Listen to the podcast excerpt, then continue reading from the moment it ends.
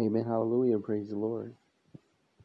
Today we're going to be reading from the book of Luke, chapter 15, verses 8 through 10. And uh, we're going to be looking at what is called the parable of the lost coin. And the word of God reads Or what a woman having 10 silver coins, if she loses one coin, does not light a lamp and sweep the house and search carefully until she finds it? And when she has found it, if she calls her friends and neighbors together, saying, Rejoice with me, for I have found the piece which I had lost.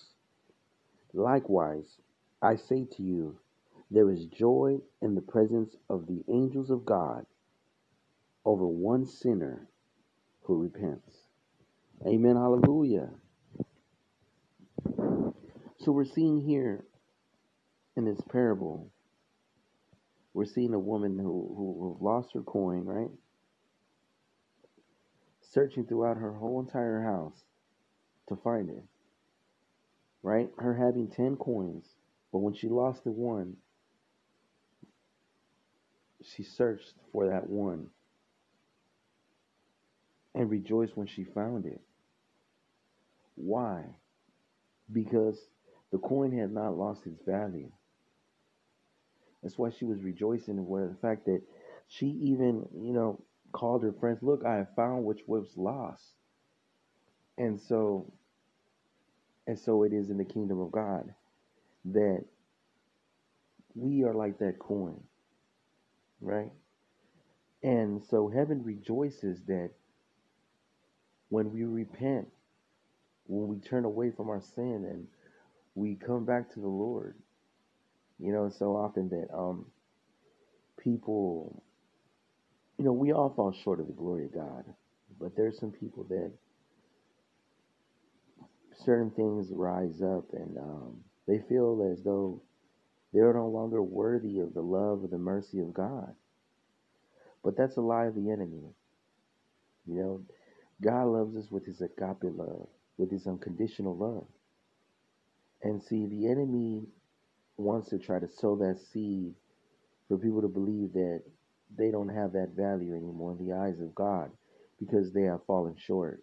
But I'm here to tell you that heaven rejoices that when we turn away from that and we return to the Lord, He is here with us.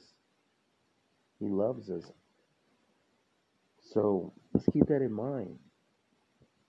To anyone that might be listening, perhaps that you felt that, you know, I've done so much things that are wrong and I don't see how I could be valuable to the kingdom of God. But you are. You're very valuable. And heaven rejoices over you. See, that's what I'm saying, that the enemy is such a liar. He wants to keep you in bondage to this type of thinking. But God loves us. He's there for us. He will continue to be there for us. Now, like I said, the enemy, he's quite a tactician. He, he wants to put that into people's minds that, you know, well, that's it. You can't serve God. You've already lost your value.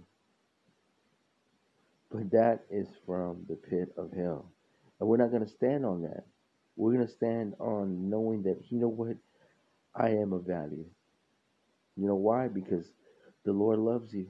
He loved you before the foundation of the earth.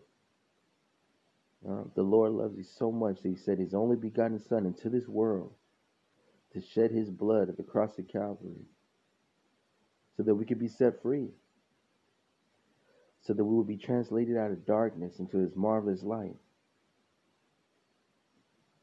You know, the Bible teaches us that there is no love greater than that of a friend that is willing to lay down his life.